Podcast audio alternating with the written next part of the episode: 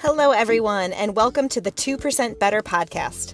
I am your host, Carrie Bennett, and I look forward to bringing you simple and impactful 2% health upgrades, small daily habits you can do to supercharge your health. We will be focusing on using sunlight, nutrition, sleep, cold, movement, fasting, and more to support your health journey. I hope this podcast inspires you with these science backed micro habits so that every day you can become 2% better.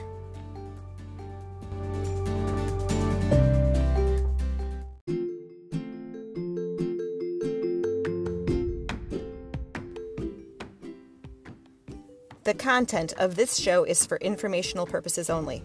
It is not intended to diagnose, treat, or cure any illness or medical condition. Nothing is intended to be medical advice or to be used as advice for self treatment.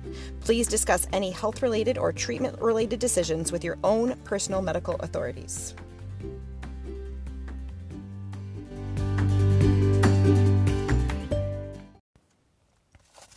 Hello, everyone, and welcome to the 2% Better Health podcast. I am your host, Carrie Bennett, and today I wanted to just tell you a little bit more about myself for those of you who do not know who I am. So, like I said, my name is Carrie, and I have a master's degree in applied clinical nutrition. I have been in private practice for the past 10 years, working with clients who are looking to use nutrition and lifestyle strategies to support their health. So it can be anything from intermittent fasting to uh, movement to sleep to promoting autophagy to um, regulating circadian rhythm. And so I get to work with clients to help optimize all these things specifically for the benefit of their unique body in order to promote health. So that's what I get to do on a day to day basis. And now I'm I'm so grateful that I get to do this podcast and and I'm grateful to you to be listening to this podcast. This is episode number 2.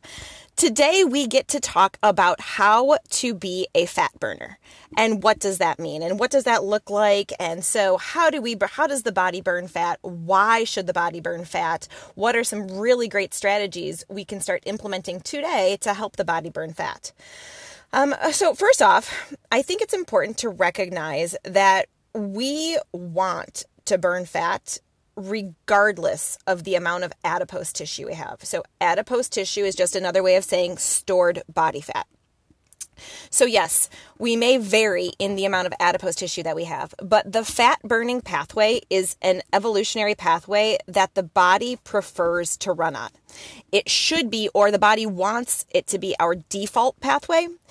And so, why is that, right? Why is the fat burning pathway our default pathway? Well, number one, burning fat will generate four times as much energy as burning the other option, which is burning carbohydrates, or the body calls it glucose. And so I'm going to use those terms interchangeably. I'm going to say burning sugar, burning carbs, and burning glucose pretty much interchangeably to mean this other pathway that the body can use to, to make energy. And so when we burn fat, we literally can make four times as much energy. When we make energy in our cells, we also make water. So the little fat burning engines in our cells called mitochondria also make water for us. So yes, we can hydrate by drinking water, right? By consuming water, but we can also hydrate by being a fat burner. That can actually help to promote water production inside of our cells. So a really deep cellular hydration. When we burn fat, we also allow our uh, bodies to burn a pathway that produces less metabolic damage. So, as our body is making energy, our cells make energy, they naturally produce something called reactive oxygen species, or I like to think of it as like this metabolic rusting, right? And that's just a natural byproduct of making energy. It, it happens. There's no way to prevent that. But when we produce energy from burning fat, we make a lot less of this metabolic damage, this metabolic rusting. So if we are already dealing with an inflammatory condition, we don't want to be adding fuel to the fire. We don't want to be adding more inflammation to a system that is already inflamed. And what do I mean by inflammation, right? I mean, if you are dealing with arthritis, diabetes, cardiovascular disease, an autoimmune condition, uh, cognitive decline, dementia, brain fog, any sort of pain condition or chronic fatigue, all of those and more. I mean, that's not an exhaustive list, right? But all of those conditions are uh, indicate that the body is experiencing an excess of inflammation. And so we don't want to add to that simply by the process of making energy.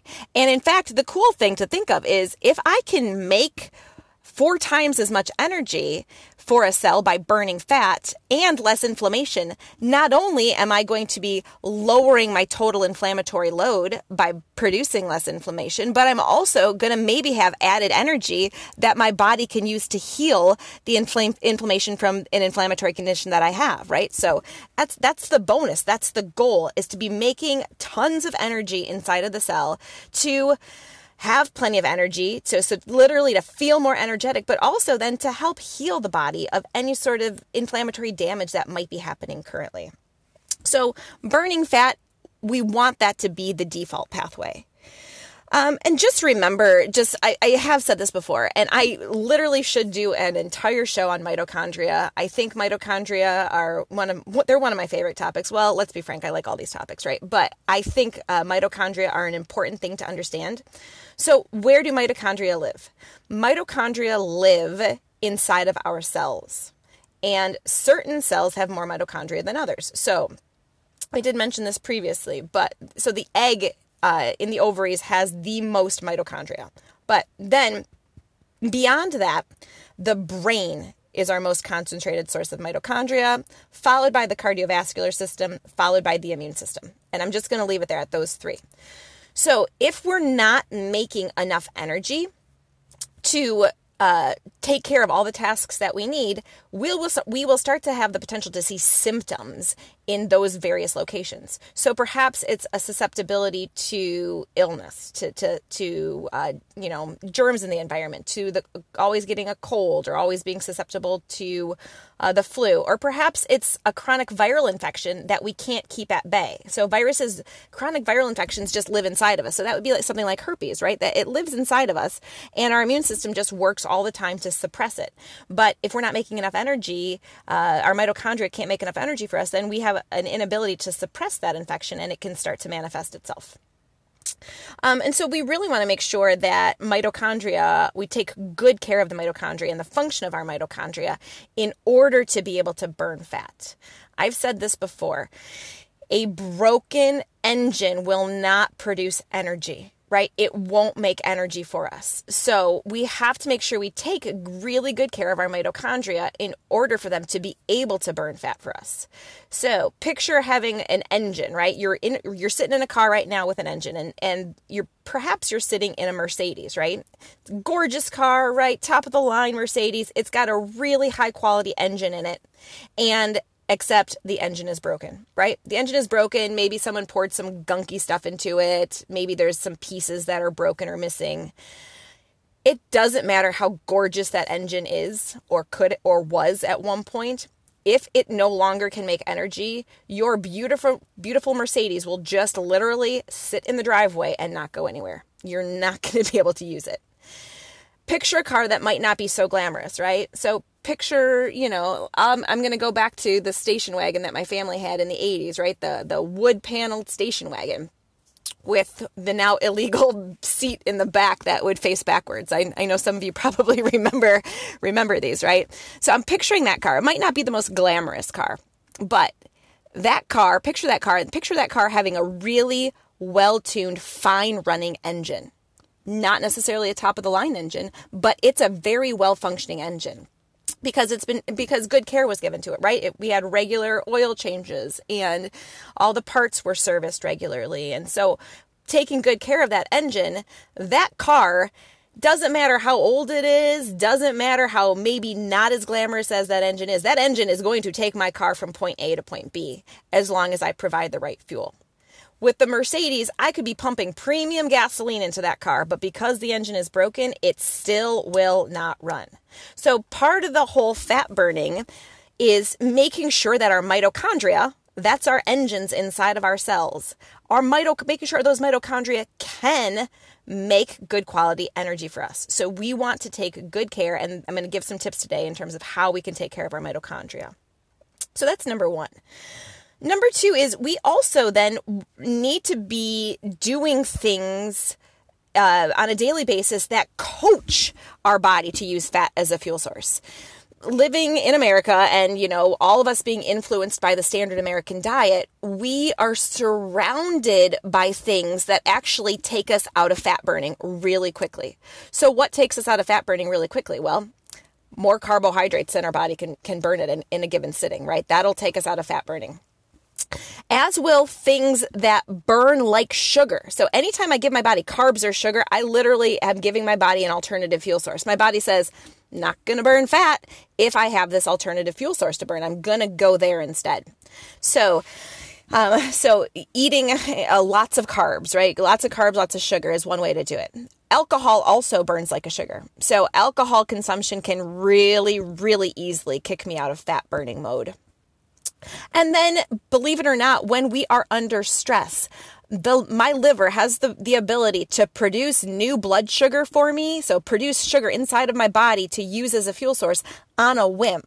It's called gluconeogenesis. So if my body is in fight or flight mode, also known as chronic stress, right? Could be an acute stress, but mostly, but it's oftentimes chronic stress, right? So if I'm stressed out, my liver can pump sugar into my bloodstream and I can literally try to fuel my day on that alone. Um, but again, that so that chronic sugar or that that sugar burning pathway right there. If I'm under stress all the time and maybe I have an inflammatory condition and I'm really busy and trying to accomplish a lot, burning that sugar pathway will give me four times less energy than if I were to burn the fat burning pathway. La- one last thing that I think really can um, can trip people up is the idea that excessive amounts of protein, so consuming tons and tons of protein at any given sitting, will burn like sugar. So my body can only use so much protein in a given meal, and there is some variation there, right? But I'd say 20 to 30 grams is a good guesstimate for the average person. If I'm consuming tons more protein than that at a given meal, then I actually will take that extra protein. There's no protein storage depots, right? My body will use the, the, the, that amount of protein that it needs and kind of divvy it up for repair purposes of the proteins inside of my body. But the rest of that, that protein will get actually get converted into a sugar burning pathway and burn as sugar. So it's very obvious that uh, our lifestyles these days can go a long way towards kicking us out of fat burn and promote that sugar burning pathway. And then, if we're promoting that sugar burning pathway, it's really, really easy to see how uh, the majority of my clients come to me and they complain of fatigue, they complain of, you know, aches and pains, poor exercise recovery. Um, they they com- complain of just overall inflammation and it's simply because they're asking their body to make so much energy, but they're only giving it the sugar burning pathway to burn. And when we do that, that energy is just not there. We need way more energy than we're able to produce using the sugar burning pathway. Okay, so we've got ideally we're burning fat and um, in order to burn fat let's just let's just get this this down straight right we have to make sure that our fat storage hormone is not high, or we have a fat storage hormone called insulin. And we want insulin to be low throughout a good portion of a 24 hour period in order for our body to be able to tap into body fat and burn it as a fuel source. So here's what happens, right? Anytime we eat, literally anytime we eat, our body will release some amount of insulin because insulin's job is to be a storage hormone. It stores nutrients for us and locks them away inside of inside of the cells. So whenever we eat, insulin gets released. And insulin's job is to basically go through the bloodstream and help cells pull in nutrients, pull in glucose, pull in amino acids, pull in some fat too, in order to be able to, to use it either in real time or to be able to store it away for later, store nutrients away for later, that sort of a thing. So, if we're eating things that elevate our insulin to a high extent, then we're basically putting a lock and key on our fat cells and not allowing our body fat to release energy into the bloodstream, fat into the bloodstream to be shuttled to mitochondria throughout the body and burned as a fuel source. Different types of nutrients will uh, generate a different insulin response. And so the thing that generates the highest insulin response is processed carbohydrates and sugar. So that's things like literally sugary treats like cookies, cupcakes, donuts. Then you add on to that things that can become uh, glucose or sugar in the bloodstream quickly. That would be things like breads and pastas and rice.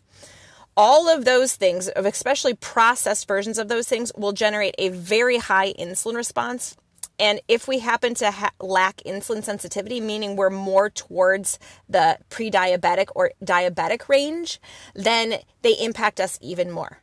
And the last time I checked, approximately 88% of Americans have some form of issue with insulin sensitivity, meaning that they're more likely to release more insulin and keep their insulin elevated in their bloodstream for longer periods of time, which anytime insulin is elevated above a baseline level, above a low point, the body is going to be locking and holding on to fat. And it's just going to be storing sugar.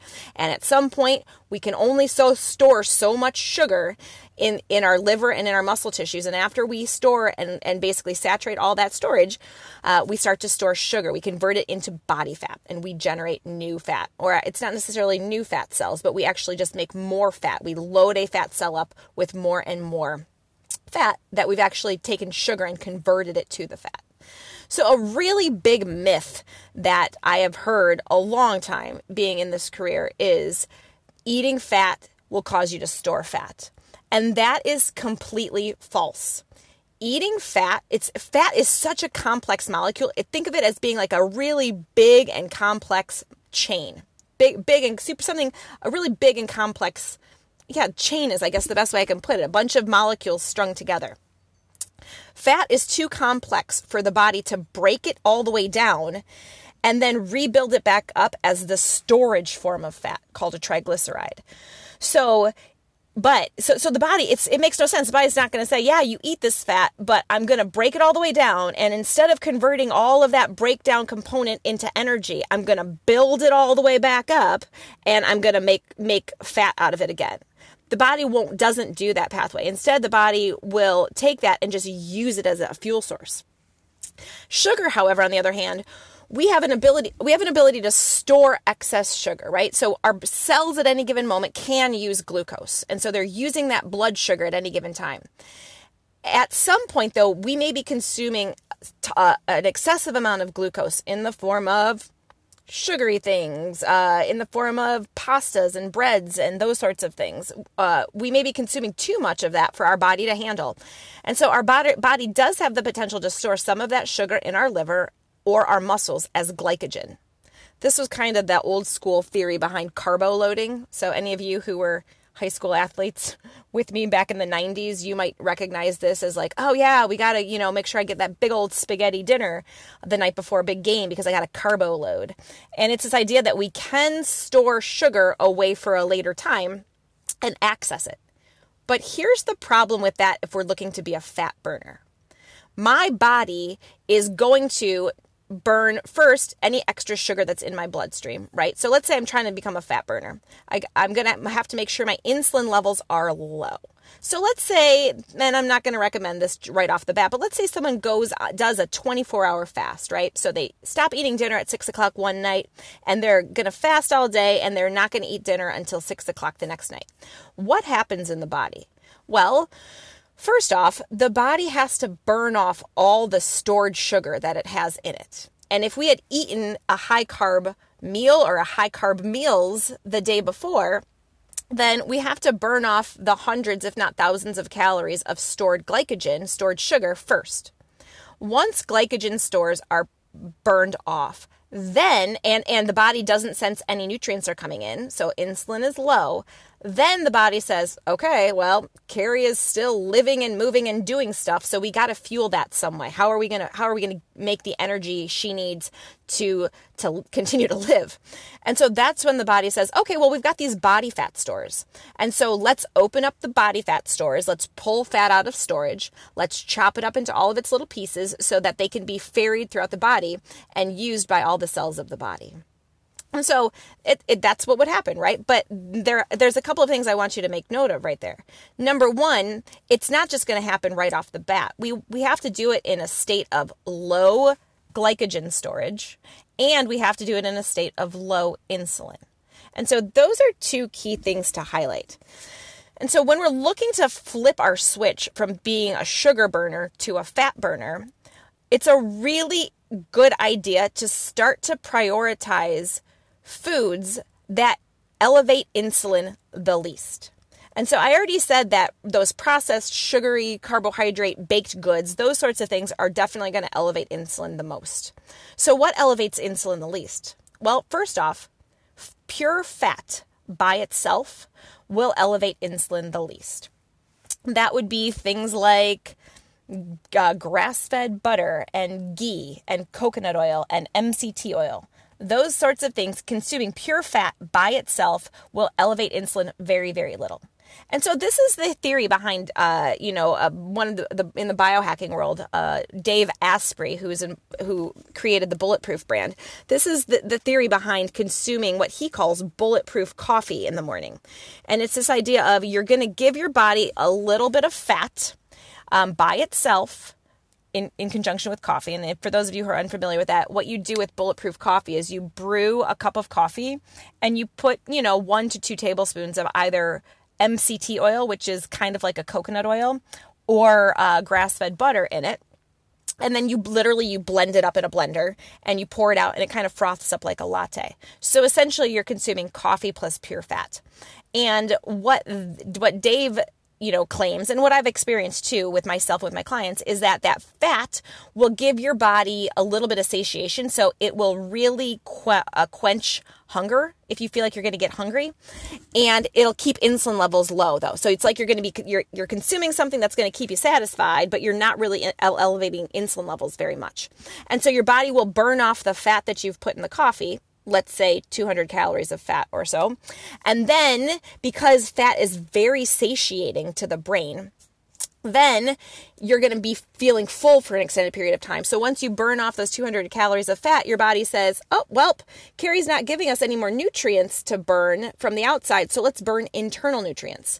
And if you don't have any glycogen to burn off, your body will then go into body fat and start burning body fat as a fuel source.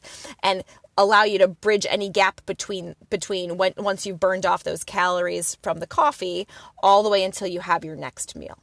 So this is a really interesting strategy, a really interesting way to start intermittent fasting, which intermittent fasting is one of my recommendations for helping the body to start to burn body fat.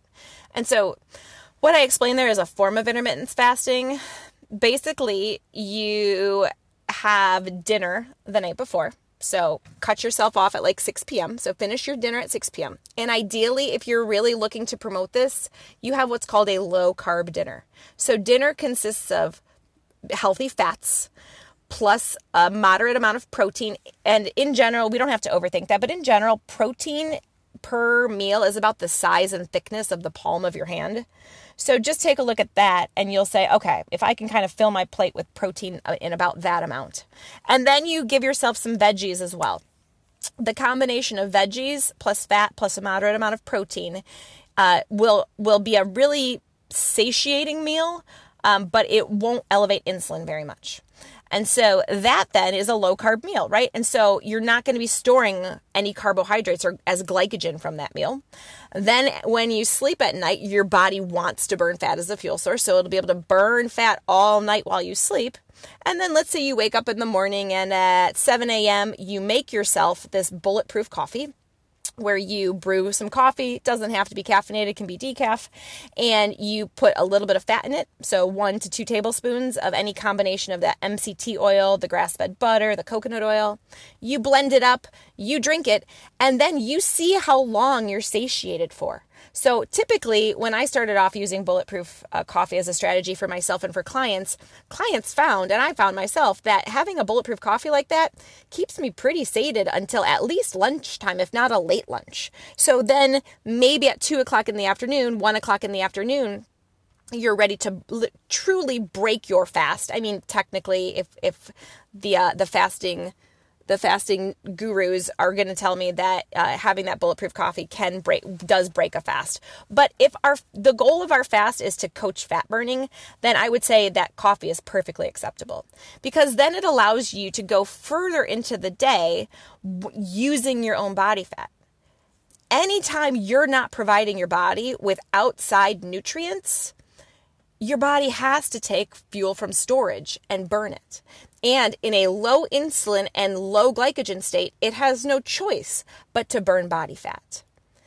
So, that being said, um, it's not necessarily a great strategy off the bat to decide that you want to fast for three to five days. Those longer fasts have definitely been done before. Always do that, especially if you're under on medication. Always do that with the support of your physician because medications need to adjust very, very quickly for some, in my experience. Um, but it's definitely, those are strategies that can be implemented. But you can simply start off by saying, okay, I'm going to intermittent fast like this. And so I'm going to, like I said, cut and have a low carb meal at dinner, at, stop at 6 p.m., fast obviously all night when I'm sleeping, wake up in the morning. I'm going to have a bulletproof coffee with a little bit of fat in it. I'm going to then bridge that gap and I am going to then, um, allow myself to, you know, just kind of live off of that fat and my own stored fat as long as I can. And when clients start to um, do this pattern on a regular basis, they oftentimes find that they want to consume all of their food, fuel. Fuel is what I call an, any word for any food, right? food, but I want us to start recognizing that it's fuel for our body. Um, they start to consume their fuel within anywhere between about a four to six to up to an eight hour window. So ultimately, it looks like this. It, typically, with my clients, it's they consume all of their fuel in a six hour window. And then every night while they sleep through the morning, then they're fasting for an 18 hour window. And then that right there, that 18 hour fast, tells your body that it has to start really tapping into fat as a fuel source in order to um, in order to fuel life right in order to continue to give you the energy you need to do everything that you're asking your body to do on a daily basis and so to recap with that right that is making sure that our glycogen stores are low. So, a low carb dinner is a good way to go with that. That low carb dinner is a little bit of protein, some good healthy fat, and then some veggies. As a side note, if at all possible, purchasing organic veggies is becoming a must these days. The amount of glyphosate, which is a pesticide that is being sprayed on conventionally made veg- vegetables and produce, vegetables and fruits, um, the amount of glyphosate that is being sprayed on those is becoming astronomical. And that glyphosate, glyphosate is not only now, now known and proven to be a carcinogen, but it's also very toxic to our mitochondria. So we're talking about needing to take good care of our mitochondria to be able to burn fat for fuel. One of the things that I'm seeing happening is people well intending they they have good intention. They're like okay i want to eat healthier. So to eat healthier i'm going to eat more fruits and veggies. But unfortunately these fruits and veggies are doused in glyphosate. And this glyphosate is a toxin to the mitochondria. And so basically they're harming their mitochondria when they're consuming these fruits and veggies. It's such a catch 22 it's a conundrum. It's not it's not something i'm I, I feel happy reporting because that makes things more challenging for sure. Um but if if at all possible you can consume organic fruits and vegetables please do so. Another thing you can do is you can go to the environmental working groups website. I think it's just ewg.org and you can check out every year they put out a list of what they call their clean 15 and their dirty dozen. Take a look at the dirty dozen. The dirty dozen is a list of of fruits and vegetables that they have found to be the most sprayed and the most you know, laden, if you will, with glyphosate, with pesticides. So, if at all possible, you have to avoid those unless you're buying certified organic of those. And then you can take a look at the Clean 15 list. And the Clean 15 list will tell you the ones that they have, the fruits and vegetables they have found to be the least sprayed with glyphosate, so it has the least glyphosate residues on it. Those ones are are better than to consume conventionally if you're working on if you're working within a, a, a budget right there. Another rule of thumb to just kind of think about is if you can peel the skin off of something, you're doing a really good job in terms of being able to at least get rid of the the biggest concentration of glyphosate. So it's not necessarily worth it to buy an organic banana versus a conventional banana. Now, there's definitely arguments for that, for buying organic on that. Um, but you are going to want to make sure. But but if you are looking to kind of maximize your your weekly food budget, you want to make sure that you are anytime you're consuming the skin of something, like grapes, for example, or raspberries, that you buy organic if at all possible. And when you're able to peel the skin off, so let's talk about something along the lines of bananas, oranges, those sorts of things then you're you're safer. Uh, you're you're able to buy those conventionally. They still may have some glyphosate residues in them, but it's going to be less than if you were going to eat the the skin as well as in eating the grapes or the raspberries. Okay, so that was just a small digression here. But what I was going into is remember at dinner you're going to keep it low carb, and you're going to have that low carb meal. Cut it off around six o'clock. You're going to fast all night long when you wake up in the morning, you're going to have this bulletproof coffee with one tablespoon of butter, one tablespoon of MCT oil, something along those lines. You're going to consume that, and then you're going to allow your body to run on that fat from that coffee until it's burned off and then afterwards your body will naturally make a transition to tap start tapping into stored body fat and start burning your own fat and that's a very very healthy metabolic switch that we want to have happen we want to be able to eat fat and then burn our own fat and then maybe eat some more fat and burn our own fat and so this being this uh, if you do this sort of intermittent fasting day in and day out where then you maybe consume your first meal again sometime between oh, let's say noon and two. So you'll have a meal at noon and two, between, or not at noon and two, but between noon and two, somewhere in there when your body tells you it's hungry. And then you'll have your meal at six o'clock uh, as well. You'll start to realize that as your body becomes comfortable in burning fat, its own fat as a fuel source, cravings will go down tremendously. Energy will really start to go up. You're not going to experience hunger in the same way. You're not going to get hangry. At first, you might, right? Back in the day when I thought, uh, you know, when I, before my clinical nutrition career, when I was a personal trainer, and I thought that a healthy metabolism needed to be fueled by small meals every two to three hours. I actually would be eating small meals every two to three hours, and I would make myself hungry and oftentimes hangry if one of those meals was delayed. And so, what a lot of research is showing is that hunger is yes, it's a physiological response, but it can be coached into us based on our eating habits. So maybe the first few days of doing an intermittent fasting and you have bulletproof coffee instead of something else for breakfast, you might notice a little bit of hunger, but fairly quickly that hunger starts to regulate itself and your body recognizes that, okay, why am I stimulating hunger? Because I've got body fat to burn. So why don't I just burn body fat as a fuel source? That's a very easy thing to do until Carrie can can fuel me again with an outside fuel source. And so that's really what we're looking to do here. We're really trying to coach the body to say, "Hey, you got fat, let's burn that. Let's let's give you every possible way like strategy to promote that fat release from storage so it can be burned as a fuel source." Okay, so here are some little ways that you can enhance that. I have found that going on a fasted morning walk or a fasted morning hike, so doing something that's a little bit lower intensity, can allow the body to use more fat fat as a fuel source. And I'll do this before my bulletproof coffee. Because if I'm walking having just had that bulletproof fat, I'll actually just most likely be burning that fat that I just drank as opposed to my own stored fat. That being said, anytime you can go on a walk in a fa- in a fasted state, it's going to be beneficial for you. You'll just burn up that that fatty coffee sooner and then tap into body fat sooner. So you can really hack uh, your body fat utilization pathway by saying, okay, I'm going to wake up, I'm going to go outside, and I'm going to go for a nice long walk the 40, 60 minute walk or so. And then I'm going to come back and I'm going to have a little body. I'm not going to drink body fat. I'm going to drink bulletproof coffee. Um, and then you allow yourself just to get naturally hungry sometime in the early afternoon. Some people don't even get hungry then. So listen to your hunger signals. Your body can tell you a lot. So simply by moving more in your fasting window, when you're in a fasted state, a low insulin state, it allows your body to burn up more stored body fat.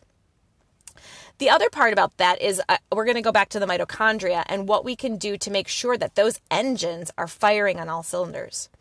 Those engines can get repaired. And one of the coolest ways to repair those engines is to do something called high intensity interval training, which is just the in its most basic form, which doesn't necessarily sound easy, but I'm going to really simplify the concept. It's to go all out at something. So basically, sprint like someone's chasing you. Uh, sprint like a tiger is chasing you, right? Trying to eat you for 30 seconds, and then walking and recovering until your heart rate recovers back down, and just repeating that as many times as you can. I mean, in an ideal world, we're looking at maybe eight rounds of an all-out push. If you can do eight rounds of an all-out push and then recover. So an all out sprint and recover, or maybe burpees really do it for you. They really get your heart rate going. Uh, and then you recover. Or maybe it is rope slams or something at the gym, something along those lines. It doesn't really matter what you do. You could even be moving, uh, you know, going upstairs or powering up a hill, something along those lines. Anything you do that gets your heart rate elevated and gets you breathless are two signals to your body that, whoa, Carrie just put me through something very challenging and that was hard. And the next time she does that, I don't want it to be as hard. And so the body responds. The body is so cool at adapting, right? So the body will respond to that little bit of exercise stress, beneficial stress, a little bit of exercise stress. And that night when I sleep, my body will literally make new mitochondria for me. And it will help to repair any broken mitochondria that I might have as well. So, doing high intensity interval training once a week can be a very awesome strategy in order to help your body clear out broken mitochondria and generate new, really, really well running mitochondrial engines. That happens when we sleep. So, so no, no fat burning conversation would be complete without talking about sleep a little bit it is definitely uh, proven or shown in the research literature that poor sleep or lack of sleep promotes obesity. You know, there's a whole lot of reasons why that can be. But one of the main things that we're looking that I want to touch on is that when we sleep is when we repair our mitochondria, when we make new mitochondria.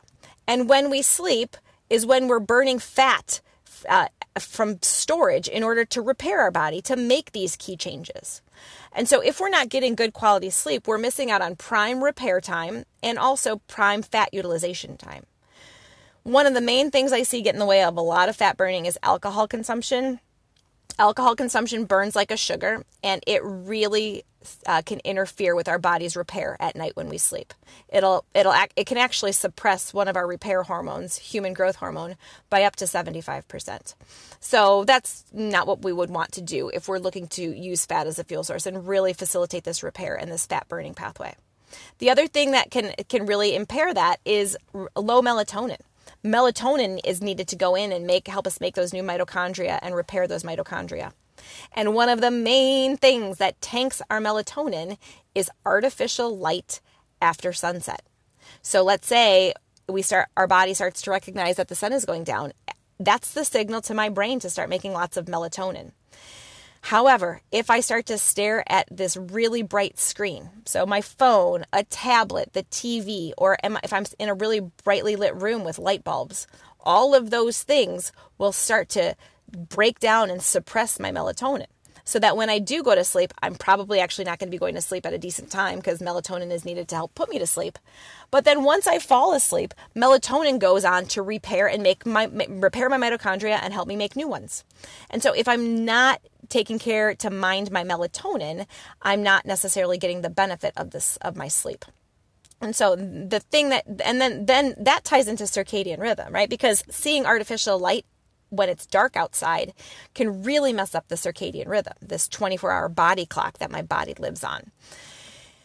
It has been shown that we need a strong circadian rhythm to help to signal the body to burn fat as a fuel source. And so, focusing on two ends of the spectrum, I want to block the artificial light at night. And then, as soon as I can in the morning, I want to get outside and show my eyes that it's morning. So, sometime in the morning hours, it's really important to get outside and show your eyes that it's daylight again. That sets a, a, a, whole host of chain reactions in the brain to help strengthen the circadian rhythm and just coordinate all of my cellular tasks, including a task called beta oxidation, which is how which is how my mitochondria burn fat for me. So we do want to make sure that if we're looking to help coach this pathway, we have to also have a strong circadian rhythm.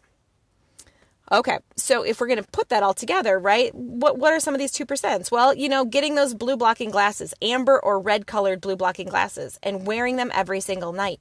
Preserve your melatonin to help you go to bed at a decent time, so that you can repair and make those mitochondria really, really potent fat burning engines.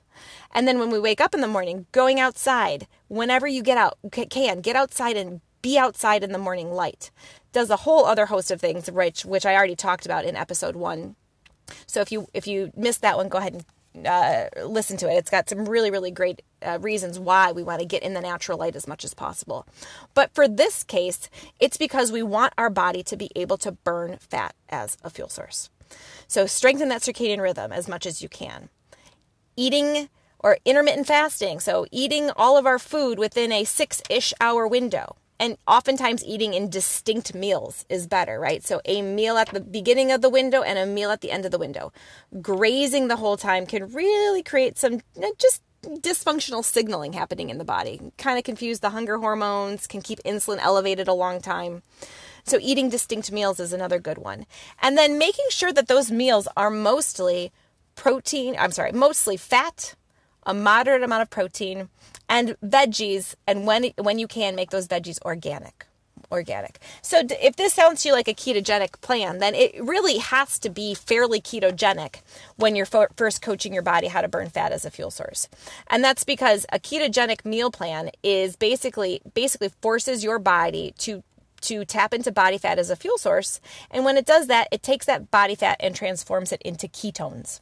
And ketones then can be used by all the cells of the body for energy. And so that's just a fat burning pathway that we can really enhance. We don't necessarily have to stay, well, I think ketosis, I'm coming to really appreciate ketosis more and more. Um, as I've been studying it, I've been experiencing it myself. I've been seeing it in my clients, in family members who have tried it. So I'm really coming to uh, appreciate ketosis more and more. But that's a different topic as to why it gets a little bit into the quantum physics realm, but the um, quantum biology realm too.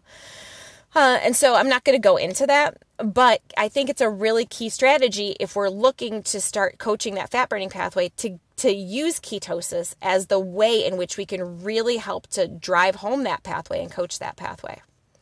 If we're trying to get into ketosis for the first time, then we um, you want to make sure you mind a couple of different things because ketosis helps really helps your body take fat from storage. It dumps a lot of body fat out.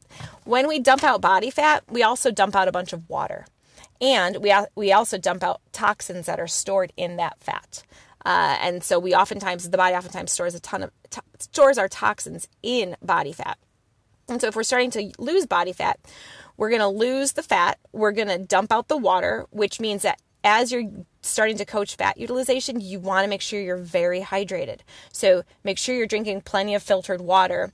And you also want to consume electrolytes as well. So we want to make sure we get an electrolyte switch that can happen as well. So that means can, there are keto electrolyte powders that you can get. Um, but you can also do a little bit of uh, lemon water and sea salt. Uh, that can help give you some electrolytes. I've used something called Quinton minerals, um, which I really like as well. So there's both isotonic and hypotonic minerals, Quinton. Uh, those are all really good ways that I have found to uh, help to replace electrolytes in those who are starting ketosis or really trying to coach that fat burning pathway. Okay, so then you can definitely have those two uh, me- uh, more ketogenic meals, and then you just fast, right? So it's like this uh, sunset, black blue light, sleep. Your body will repair, make new mitochondria, wake up, see the sunrise, go for a walk, um, have a bulletproof coffee, fast until your body uh, suggests you're hungry again, eat another meal then that's maybe uh, a hot, higher fat moderate protein with some veggies.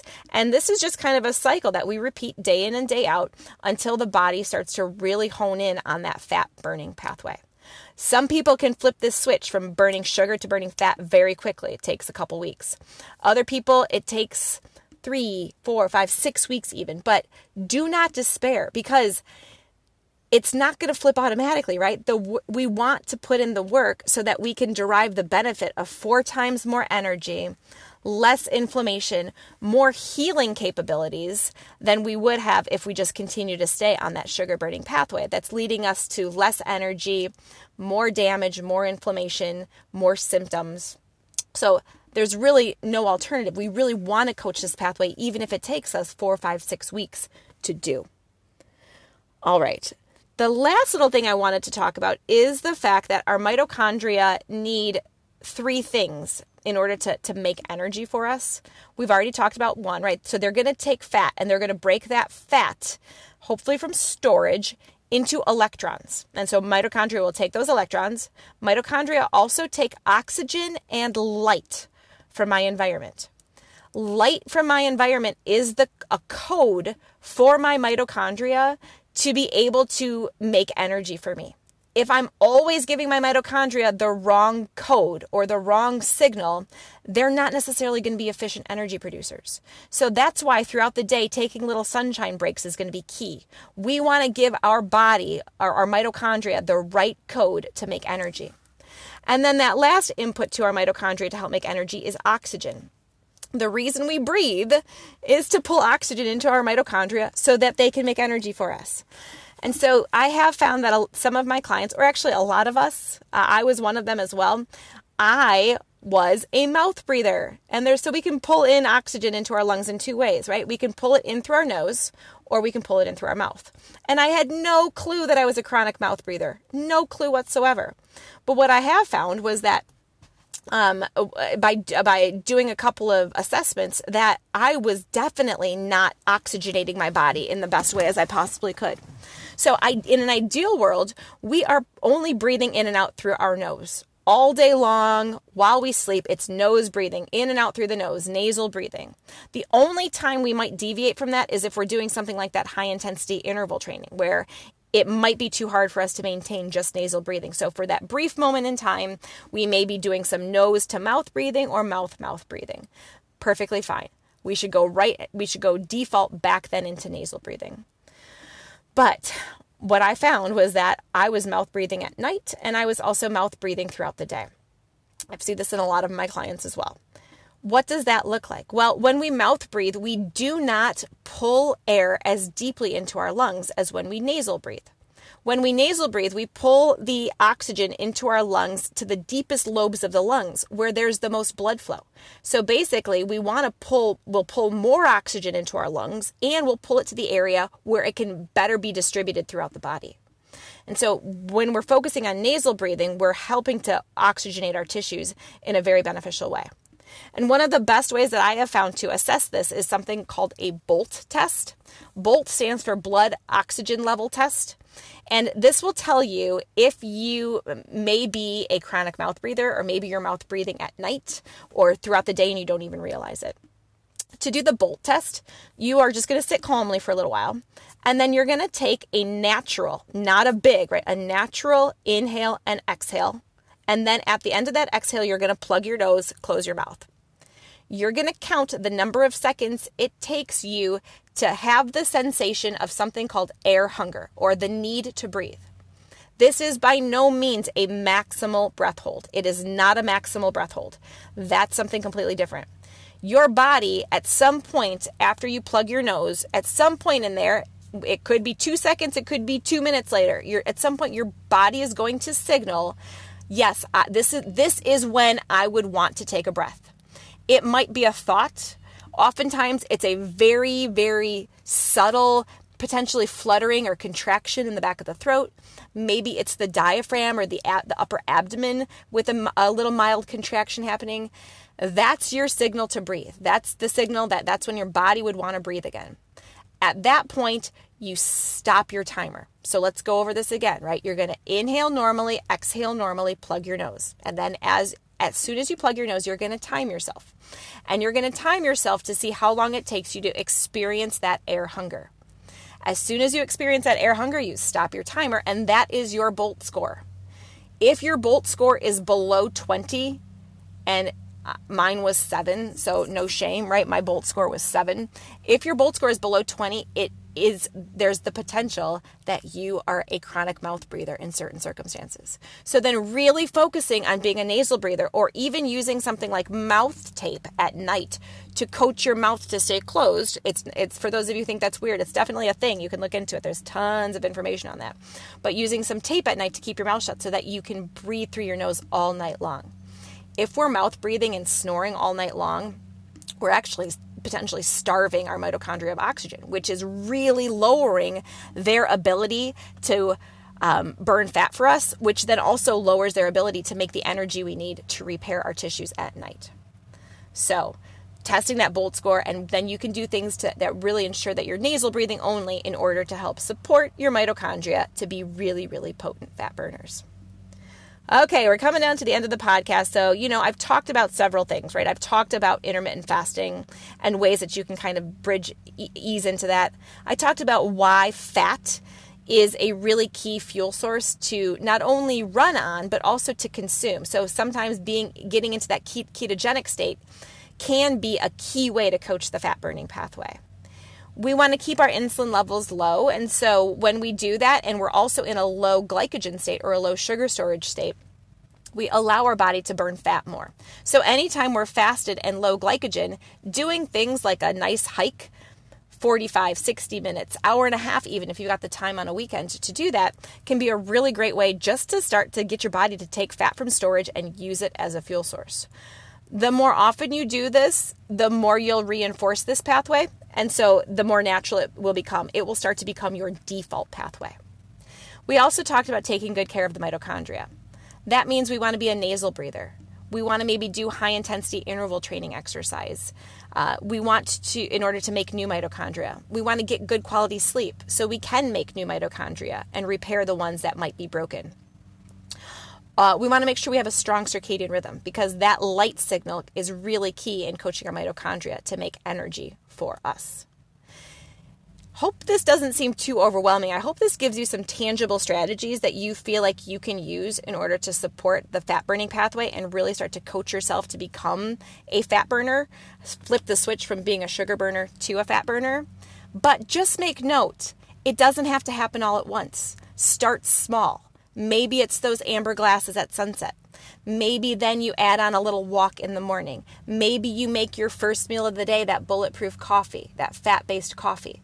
Maybe then you, uh, you know, make sure your dinner is low carb. There's a lot of ways that you can start to accumulate these things over time for them to have a really, really potent and beneficial, lasting impact. Okay, thanks for joining me today. I really appreciate it. If you ever have any questions on this, feel free to email me at carriebwellness at gmail.com. You can also contact me on Instagram at carriebwellness. Until next time, I hope you have a great day.